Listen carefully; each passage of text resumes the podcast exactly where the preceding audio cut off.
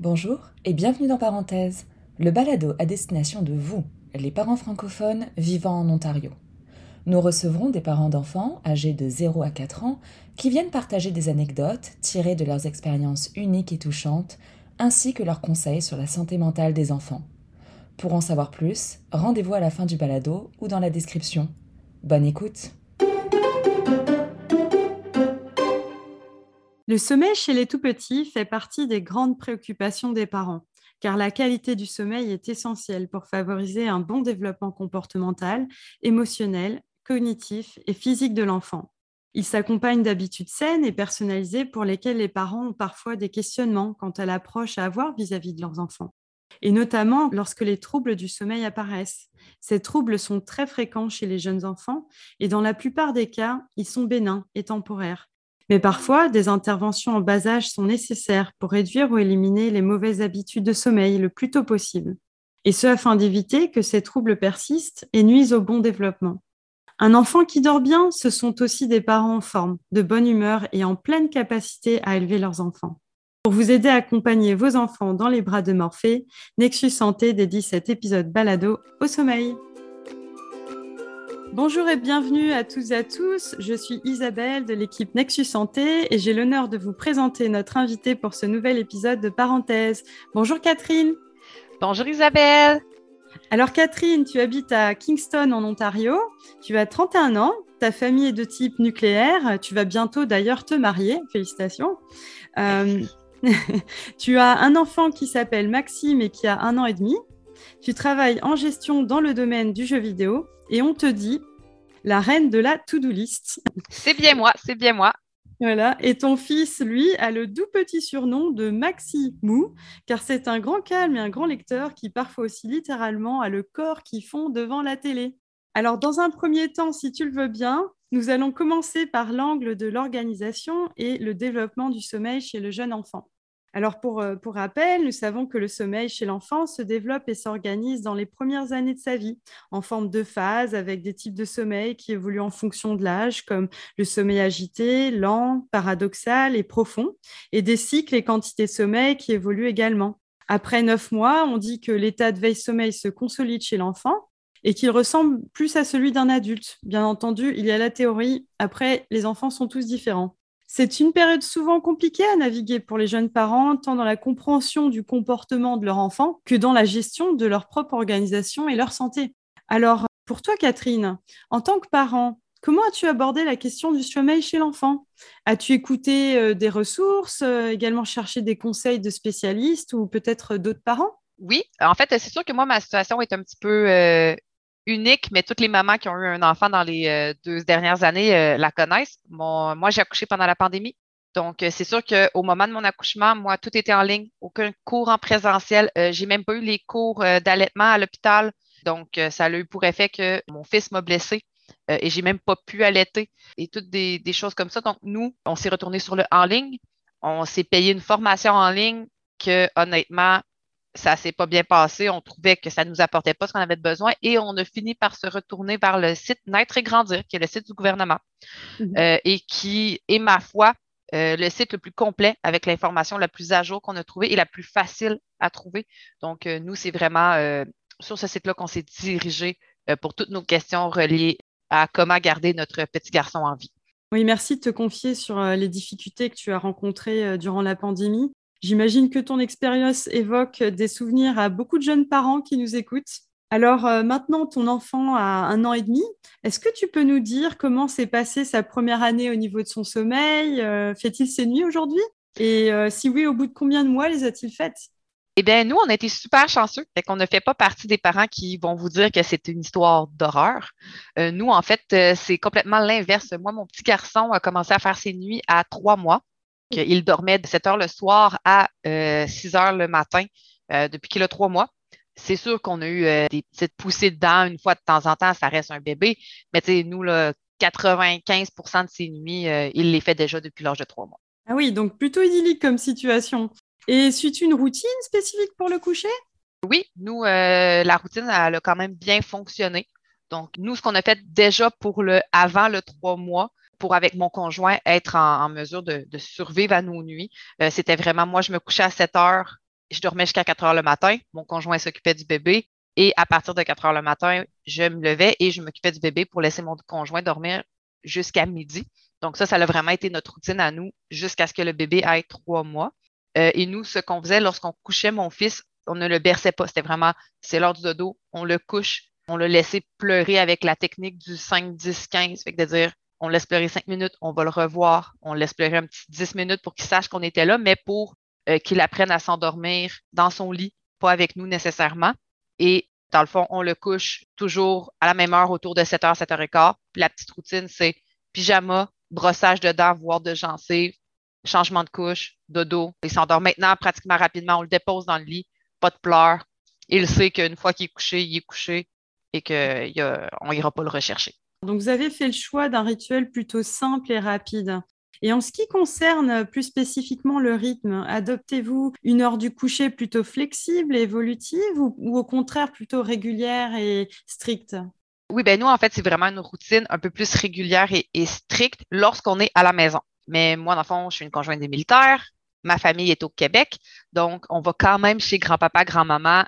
On essaie d'y aller une fois ou 2 mois. Donc, nous, c'est vraiment 7 heures lorsqu'on est à la maison, voire 7h15. Je veux dire, à un moment donné, on a quand même un 15-20 minutes de flexibilité. Il est au coucher tout le temps.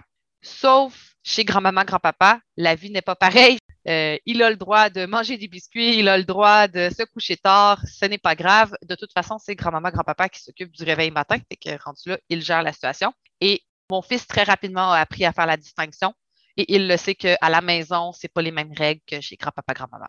Les grands-parents ont toujours le bon rôle, hein? Alors, je te propose maintenant qu'on aborde les facteurs connus pour influencer la qualité et la durée du sommeil de l'enfant. Et notamment, quels sont pour toi les facteurs liés à sa santé ou les pertes de croissance qui ont eu le plus d'impact sur le sommeil de ton enfant jusqu'à présent? Et comment as-tu géré ces situations? C'est sûr que nous, comme tout parent, notre enfant, il a eu des rhumes, il a fait les dents. Fait que c'est sûr que lorsqu'il fait ses dents ou qu'il a un rhume, qu'il est congestionné, il se réveille plus souvent. Fait que c'est sûr que dans ces temps-là, comme je dis, ça reste un enfant, ben nous, on va aller le voir, on va le recoucher, on va le retourner, mais on est quand même chanceux où, une fois qu'on le mouche, on le recouche, il est reparti. On n'a pas besoin de le bercer pendant des heures. C'est vraiment comme, il nous a vus, il est heureux, on peut le recoucher tout de suite. Donc, des fois, on oublie qu'on s'est réveillé tellement ça allait été vite pour le recoucher. Puis, c'est sûr qu'une fois de temps en temps, bien, on se le permet une nuit plus difficile en cododo. On le sait que c'est pas nécessairement la chose la plus recommandée, mais ça nous arrive là, qu'on le prend, on l'amène dans notre lit et le simple fait qu'il soit dans le lit, même s'il a mal, il pleure plus puis il dort parce qu'il y a le sentiment, dans le fond, d'être en sécurité avec nous. Pour continuer, nous savons par exemple que la durée des siestes et leur répartition dans la journée peut avoir un impact sur la qualité des nuits des tout-petits. Qu'as-tu observé et comment t'es-tu organisée à ce sujet? Nous, en fait, super rapidement, on a compris que l'enfant ne doit, en tout cas mon fils, ne doit pas dormir passé 4 heures. Pour chaque minute de sommeil que Maxime a passé 4 heures, c'est une minute de sommeil qu'il ne voudra pas dormir rendu à 7 heures et c'est là que souvent il va se mettre à pleurer parce que dans le fond, il n'est pas fatigué au moment du coucher parce que ça ne fait pas assez longtemps qu'il est réveillé. Donc, nous, rapidement, c'est devenu une règle. Quand il était jeune, il faisait 2 siestes, une le matin autour de 8h30, 9h et une l'après-midi autour de 1h30. Et lorsqu'il est rentré à la garderie à l'âge de 1 an, il est tombé à 1 sieste. Mais au lieu de, on l'a fait entre les deux, dans le fond, parce qu'attendre jusqu'à 1h30, c'était trop tard. Fait que souvent, la garderie le fait manger autour de 11h, 11h15, puis vers 11h30, midi, on le couche pour sa sieste, puis il va se réveiller vers 2h30, 3h. Ce qui rentrait en concordance avec notre règle du « il ne doit pas dormir passer 4h ». Et ça nous arrive même de le réveiller pour s'assurer qu'il ne passe pas 4h, parce qu'après ça, on le sait qu'il ne voudra plus dormir durant la nuit. Donc, c'est un bon exemple d'adaptation aux besoins particuliers de ton enfant et en observant un peu son propre rythme. Et fais-tu une activité particulière avec lui avant le coucher pour faciliter son endormissement? Ou au contraire, y a-t-il des activités que tu évites? Oui, ben nous, en fait, ce qu'on s'est rendu compte, c'est que notre petit garçon adore aller dehors et que si on avait fait une activité en extérieur, rendu à 7 heures le soir, il veut dormir. C'est vraiment, vraiment plus facile dans ces moments-là.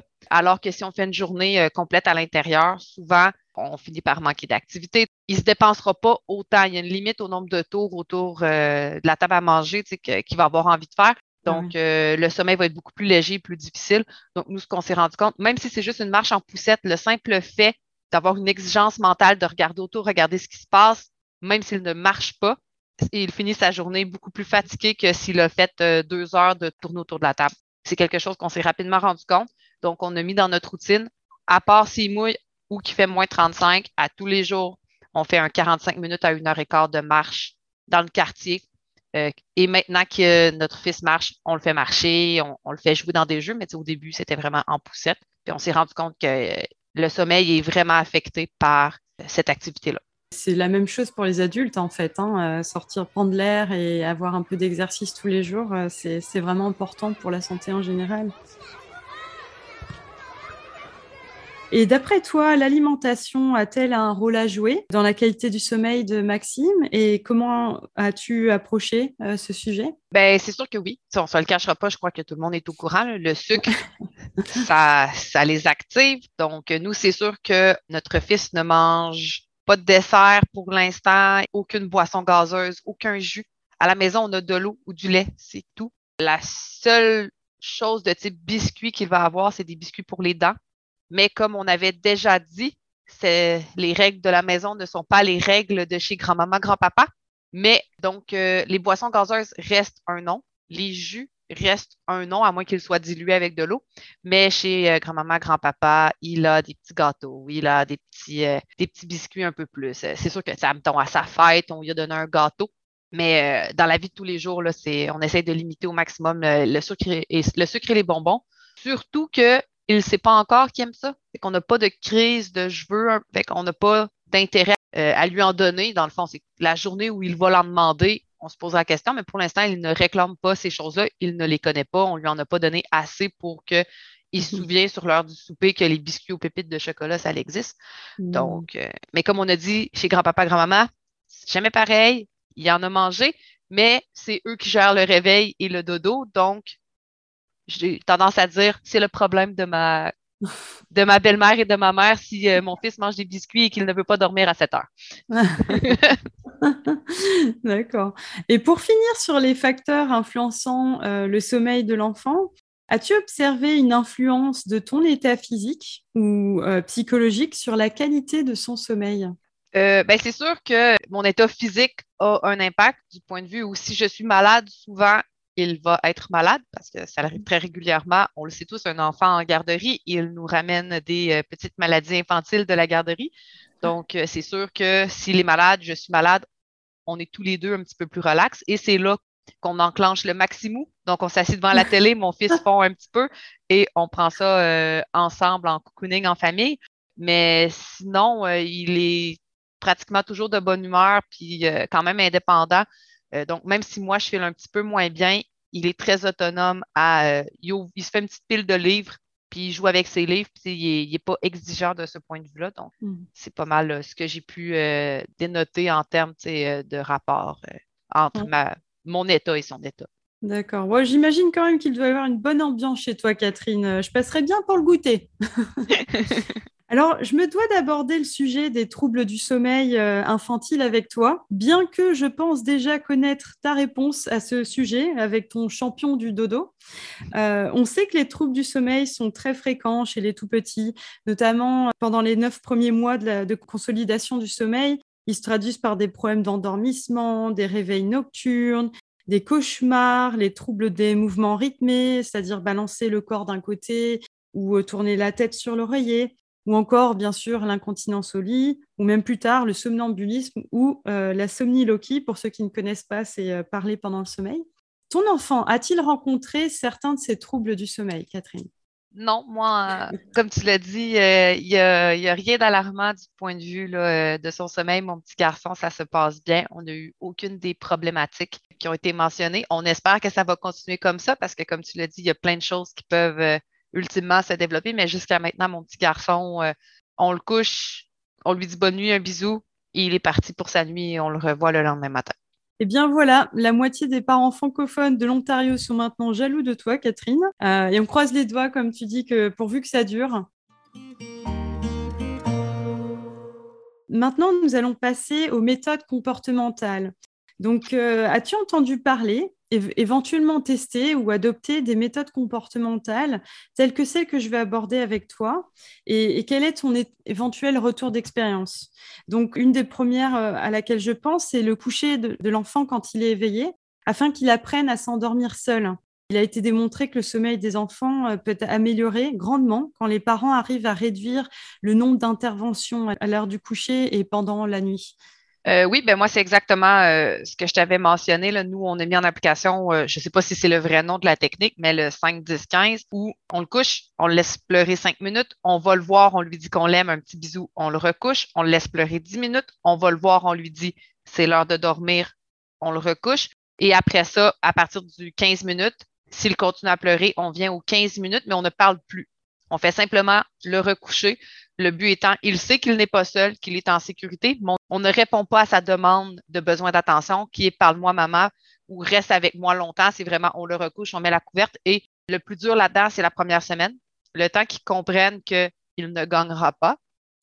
Parce que là, on est sur le divan, la télé fermée, puis tout ce qu'on fait, c'est entendre notre bébé pleurer, puis on se dit « oh mon Dieu, on est des parents indignes, il faut aller le sauver ». Comme non, il n'est pas en danger, il est dans son lit, puis il faut accepter qu'il va pleurer, mais il ne va pas développer, en tout cas, dans mon cas, à moi, il ne va pas développer de problème affectif parce que tu l'as laissé pleurer 15 minutes pour qu'il s'endorme. Et ultimement, ça l'a payé. Nous, on pense vraiment que c'est ça qui a fait en sorte que mon fils, après une semaine, comme je vous dis, il a rapidement compris que lorsque je me couche dans mon berceau, que j'ai mon pyjama, que ma couche elle a été changée, c'est l'heure du dodo. Et dans le fond, ils ne viendront pas me rechercher. Tu établis des habitudes. La méthode du 5-10-15, ça me rappelle la méthode comportementale de l'extinction ou l'extinction graduelle qui consiste au retrait immédiat ou progressif de l'attention parentale afin d'aider l'enfant à apprendre à s'endormir seul. Donc exactement ce dont tu parlais. Par rapport aux éveils programmés, je ne sais pas si tu as entendu parler de cette méthode. Donc là, c'est un petit peu l'inverse. Les parents doivent réveiller l'enfant pendant 5 minutes, toutes les nuits de 15 à 30 minutes, avant le moment où généralement il y a des épisodes de terreur nocturne. Donc j'imagine que ce n'est pas forcément quelque chose que vous avez eu besoin de tenter? Non, nous, on ne réveille jamais Maxime, à moins, comme je l'ai dit, qu'on s'est rendu compte que passé 4 heures, il ne faut pas qu'il dorme. Et le matin, pour aller à la garderie, mais comme je vous dis, il se réveille plus autour de 6h30, donc ça n'a jamais été vraiment une problématique. Mais nous, s'il dort, c'est qu'il a besoin de dormir, on le laisse dormir. Même s'il s'enligne sur une sieste de 3 heures puis qu'on sait que ça aurait dû être 2, tant qu'il n'est pas passé 4 heures, on le laisse dormir, il prend ce qu'il a de besoin. Alors après, il y a le façonnement ou renforcement positif. Donc là, les parents doivent féliciter les enfants et offrir des récompenses concrètes quand ils dorment bien. Est-ce que c'est quelque chose que tu fais? Nous, c'est sûr que c'est des bisous et des paroles douces. Là. Dans le fond, quand on va le chercher le matin, quand il se réveille, c'est toujours comme « Wow, t'as fait un beau dodo, bravo mon amour! » Puis souvent aussi, il se lève quand même plus tôt que l'heure à laquelle on doit aller travailler. Donc, on le ramène dans notre lit. Puis là, c'est comme un petit épisode de jeu du matin. Puis mon fils, il triple, on est dans le lit, on met une petite émission, on joue avec papa, maman. C'est un peu pour une petite routine de dire comme « Quand je fais une belle nuit, je vais m'amuser avec papa, maman après ça. » Mais on n'a pas une étoile sur un calendrier là, pour le féliciter. Là. C'est vraiment plus dans la façon dont on va le chercher le matin. Pour finir sur les méthodes comportementales, donc il y a vraiment un classique, c'est l'objet transitionnel. Donc les parents doivent offrir un objet transitionnel à l'enfant. Ça peut être une couverture, une peluche ou une suce pour les aider à se calmer seuls quand ils tentent de s'endormir sans la présence de leurs parents. Est-ce que c'est quelque chose que vous faites aussi? Moi, mon fils n'a pas de doudou ou de jouet en particulier. Il aime bien avoir une doudou, mais n'importe laquelle fait l'affaire. Moi, mon fils, il ne vit que pour son pouce. Son pouce... C'est économique, et puis c'est pratique pour la liste des choses à prendre pendant les vacances. Oui, ben c'est ça. On essayait les suces. Il n'a jamais voulu la prendre. Lui, c'est le pouce. Il vit bien avec ça. Et même chose, on a fait nos petites recherches sur Google, et jusqu'à 3 ans et demi, il n'y a pas de problème. Il peut le téter. Et tant qu'il n'y a pas de dents d'adulte, là, tout le monde, vous googlerez, je ne suis pas médecin, mais ce qu'on a lu, c'est que tant ou si longtemps qu'il n'a pas ses dents d'adulte, il n'y aurait pas de problème théoriquement pour le tétage du pouce, pour la formation des dents. Donc, pour l'instant, il a son pouce, il ne peut pas le perdre, il est toujours là, parce qu'une tétine, il peut le perdre la nuit. C'est vrai, oui, tout à fait. Moi, je connais des gens là, que leur bébé, il perd la tétine à 3h le matin, c'est la crise, il faut se lever pour donner la tétine. Moi, mon fils, à 3h le matin, son pouce est encore sur sa main. Il est autonome. D'accord. Bah, écoute, merci pour ces précisions. Il y avait donc la dernière méthode dont tu nous as parlé et que tu pratiques déjà, les routines positives. Tu nous en parlais un petit peu plus tôt. L'idée, c'est que les parents doivent mettre en place des routines régulières, systématiques et prévisibles au coucher, à l'aide d'activités tranquilles et plaisantes, et féliciter les enfants qui s'y conforment. Alors maintenant, de manière générale, y a-t-il eu des sujets autour de l'organisation du coucher sur lesquels tu as eu plus de questionnements, des doutes, ou peut-être sur lesquels tu as changé d'opinion? Alors je pense justement au cododo. Donc pour les gens qui ne connaissent pas, ce sont le partage du lit ou de la chambre parentale avec l'enfant, la position du bébé au coucher, ou alors peut-être l'emplacement et le type de couchage. Oui, ben en fait, nous, tu l'as mentionné, c'est vraiment le cododo qui a été la chose sur laquelle on a changé de sujet. Comme je te l'ai dit, moi, j'ai lu tous les articles sur le site Naître et Grandir du gouvernement, et c'était quelque chose qui disait qu'il ne fallait pas faire. Et nous, rapidement, on a pris la décision que pour les siestes, on acceptait le cododo. On a fait un test de nuit. Malheureusement, mon fils, il est tombé. Il ne s'est pas blessé, comme il est comme glissé avec les couvertes en bas du lit, donc il ne s'est vraiment pas fait mal. Mais ce qu'on s'est rendu compte, c'est que c'est vrai que le cododo, c'est pas bon lorsque tu as un sommeil profond, comme dans un lit, mais que pour une sieste d'après-midi, nous, on se permet le cododo si l'enfant est entre nous deux, parce que de un, quand il est plus petit, on trouve que ça facilite la sieste. Mm-hmm. Nous aussi, souvent, on est épuisés et c'est un beau moment. On aime ça être tout au chaud collé avec notre bébé pour faire une petite sieste en après-midi. Des fois, on le fait en famille. Donc, nous, vraiment, on a changé notre idée de ça, mais pas à 100%. On a fait comme un 50-50. Je comprends de nuit, mais on se permet le cododo pour les siestes. Je te remercie de partager avec nous cette expérience, qu'elle peut guider d'autres parents dans leur choix par rapport à cette option. Aussi, je souhaitais faire un point pandémie avec toi. Tu nous en as déjà un peu parlé au début. Penses-tu qu'elle a eu un impact sur la qualité ou le développement du sommeil de ton enfant? Et si oui, comment l'as-tu perçu au jour le jour? Bien, c'est sûr que oui, ça a eu un impact pour nous, la pandémie. Ne serait-ce que du fait où nous, on ne pouvait pas avoir d'aide. Fait que c'est sûr que lorsque les parents ne peuvent pas avoir l'aide de grand-maman qui vient aider après l'accouchement ou des choses comme ça, ben nous, on était plus épuisés. Quand tu es plus épuisé, c'est sûr et certain que ça l'affecte quand même un petit peu ton enfant. Et aussi, beaucoup, ça limitait les activités qu'on pouvait faire. T'sais, comme je t'ai dit, moi, je me suis rendu compte que mon fils dormait vraiment mieux lorsqu'il sortait de la maison.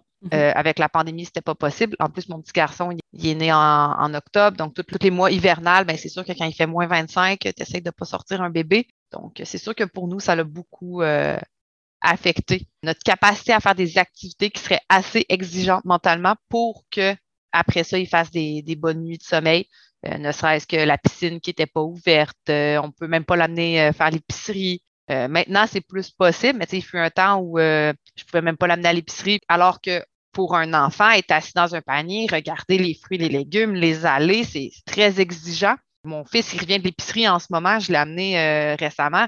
Il est encore plus fatigué que si je l'amenais juste jouer dehors au parc parce qu'il y a encore plus de stimuli mental dans une épicerie que dans un parc. Oui, c'est sûr, ça a définitivement restreint les opportunités d'exploration des enfants. Je me souviens d'avoir pensé pendant la pandémie qu'on ne savait pas qui du parent ou de l'enfant sortait l'autre au parc. Alors pour finir, aurais-tu une super astuce, un outil, une recette magique à partager avec les parents qui nous écoutent pour faire dormir leur tout petit?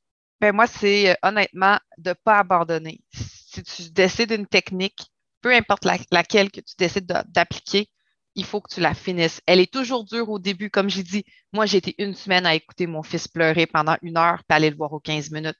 C'est difficile, mais c'est ce qui paye. C'est que si tu commences une technique sans la finir, ben, tu n'arriveras pas à tes fins. Fait que pour moi, c'est vraiment important de dire, peu importe laquelle technique est choisie, il faut se donner puis la faire jusqu'à la fin parce que c'est comme ça qu'on finit par réussir. C'est vraiment mon conseil, d'être persévérant. Alors, chère Catherine, notre discussion arrive bientôt à sa fin et si tu veux bien te prêter au jeu, nous allons maintenant conclure par les questions rafales. Donc, pour rappel, c'est un petit jeu de questions-réponses courtes et spontanées que nous posons à tous nos invités. Es-tu prête? Mais bien sûr, mais bien sûr! Alors, l'une des meilleures réponses ou déclarations de ton enfant? Je te dirais ça, là, vraiment, c'est mon fils s'est rendu compte que lorsque quelque chose tombait sur le sol, il fallait dire « oh, oh ». Mais il n'a pas compris que c'était juste quand on l'échappe. Fait que maintenant, il nous regarde dans les yeux, il prend des objets, il les lance sur le plancher et il nous dit « oh, oh ». Ça, là, ça… Il ne faut pas que tu ris parce qu'il va continuer à lancer ses croquettes de poulet sur le plancher parce qu'il voit que tu ris. Mais en même temps, c'est très drôle. Oui, effectivement, oui. Alors, le personnage fictif préféré de ton enfant? Oui, moi, c'est Bluey. C'est sur Disney Channel. C'est une émission australienne. Donc, on suit deux petites filles chiens avec leurs deux parents dans leur day-to-day quand elles font la garderie et quel type de jeu elles arrivent à inventer pour jouer. Mon petit garçon, il est accro à Bluey. Et c'est la seule émission dont il peut chanter l'introduction parce que l'introduction, c'est « Maman, Papa, Bluey ». Donc, d'accord. 3 mots qu'il sait prononcer. Ah bah écoute, c'est une première, on ne nous l'a pas cité encore, Bluey, donc à bon entendeur, les parents qui veulent découvrir des nouveaux dessins animés australiens. Le petit arrangement avec la vérité qui t'a dépanné. C'est sûr que moi, mon fils est encore jeune, fait que j'ai pas encore eu à faire ça, mais j'ai quand même, je pense, quelque chose de drôle à dire parce que je l'ai vécu avec ma sœur. Ma sœur a 4 enfants. Et on est allé la voir il n'y a pas si longtemps pour la visiter. Et mon fils écoute quand même un petit peu Pat Patrouille. Et elle n'avait pas Disney. Et Pat Patrouille est sur Netflix. Fait que j'ai dit, on pourrait mettre Pat Patrouille pour que mon fils le regarde. Et elle a dit, ah non, non. Elle a dit, ici, Pat Patrouille, ils sont partis en vacances. Ils ne reviennent pas tout de suite. Là, ce qu'elle me dit, c'est qu'elle allait écouter Pat Patrouille avec son plus vieux. Avec lui d'après. Là, elle était rendue à la 4e enfant qui écoute des Pat Patrouille. Elle a dit, après 20 fois à écouter les mêmes épisodes, elle n'était plus capable. Donc, elle a envoyé Pat Patrouille en vacances et ils ne sont pas encore revenus. Ouais, bonne technique. Alors, le meilleur moment de la journée? Le matin, on va chercher mon petit garçon. Quand on le ramène dans le lit puis qu'on fait une période de jeu, tout le monde dans le lit, c'est vraiment le meilleur moment. Là, on est blotti dans les couvertes, on fait des coucous, ils nous donnent des petits bisous. C'est notre petit moment familial qu'on adore. Adorable. Ta façon de décompresser? Un bon bain chaud. Ah oui. Ouais, un bon bain chaud là, avec une petite émission, avec mon téléphone, moi toute seule, la porte barrée. La porte barrée. Mais oui, non, ils vont revenir. Ils vont me retrouver. Ça fait partie du bain chaud, du cérémonial. Ouais. Ouais. Qu'est-ce qu'il y a de plus cool à devenir ou à être un parent? Je te dirais, c'est le voir grandir et un petit peu aussi, tu sais, toutes ces petites réussites que des fois on se dit, il ne le faisait pas hier, il le fait aujourd'hui. Aussi, tu l'as dit un peu, là, toutes les petites phrases qui peuvent nous sortir comiques ou les choses qu'il nous dit. Nous, une des choses qu'on trouve super drôle, mon fils sait dire comme 10 mots et l'un de ces mots-là, c'est tortue. Il s'est levé un matin, il savait dire tortue. On trouve ça super drôle parce qu'on est comme, OK, t'es pas encore capable de dire lait, qui est un aliment que tu bois et que tu consommes à tous les jours et qui serait vraiment pratique que tu saches dire, mais t'es capable de nous dire tortue. Moins pratique un petit peu, mais c'est tellement drôle la première fois qu'il dit tortue et qu'il pointe les tortues. Donc, moi, c'est vraiment là, ce que j'aime. Non, et puis, ça réserve une bonne dose de surprise apparemment. Hein? Ouais. Le conseil que tu donnerais à ton toi d'avant bébé? Oui, ben ça, je pense qu'il y a beaucoup de parents aussi qui vont l'avoir vécu, mais moi, à chaque fois que mon fils tombait, chaque fois qu'il se cognait, panique. C'est mon conjoint Mané qui me dit comme, calme-toi, il pleure parce que tu lui fais peur, puis même pas parce qu'il est tombé. Tu sais, j'ai même eu, je sais pas s'il y a d'autres mères qui l'ont eu, mais oh mon Dieu, je vais lui acheter un casque. Il va se cogner la tête, il fait des commotions à répétition. Comme, non, c'est normal. Tomber, ça fait, et se relever, ça fait partie du développement de ton enfant. C'est sûr que s'il tombe de 6 pieds, pas la même chose, mais s'il tombe de sa hauteur sur les fesses, tu sais, j'essaie de plus réagir. Puis en ce moment, mon fils, il tombe, puis il se relève, puis c'est à moins qu'il se cogne vraiment la tête, il pleure pas, puis il est parti. Mais ouais, en effet, au début, je stressais beaucoup. Puis au final, mon fils, il n'a jamais eu de commotion, sa vie va bien, puis il est tombé. C'est vrai, je pense que beaucoup de parents traversent cette petite période d'hypervigilance avant de se rendre compte que vous ne pouvez pas tout surveiller. Hein. Eh bien, écoute, je te remercie vraiment très chaleureusement pour ton témoignage très généreux et touchant. Et je voulais te demander, est-ce que tu as un mot final pour les parents qui nous écoutent? Oui, ben c'est sûr que moi, mon mot, ça serait, écoutez, chaque bébé est unique, avec son propre rythme de sommeil. Il faut le respecter, mais il ne faut pas oublier de se respecter soi, parce que vous aussi, vous avez besoin d'un sommeil et que c'est normal s'il pleure 10 minutes dans son lit, ça ne fait pas de vous un mauvais parent. Et que si vous aussi, vous avez besoin de dormir, il faut prendre le temps parce que c'est super important. Encore merci pour ton partage de conseils et ton retour d'expérience. C'était un épisode de Parenthèse dédié au sommeil à travers le partage de Catherine, maman d'un champion du dodo et membre de la communauté francophone de l'Ontario. Nous espérons que vous avez été inspirés et repartez avec de nouvelles pistes pour faire bien dormir vos tout-petits. Nous vous retrouvons très bientôt pour une nouvelle saison de Parenthèse et en attendant, l'équipe Nexus Santé vous souhaite à toutes et à tous de beaux moments avec vos proches et vos bambins. C'était Parenthèse par Nexus Santé.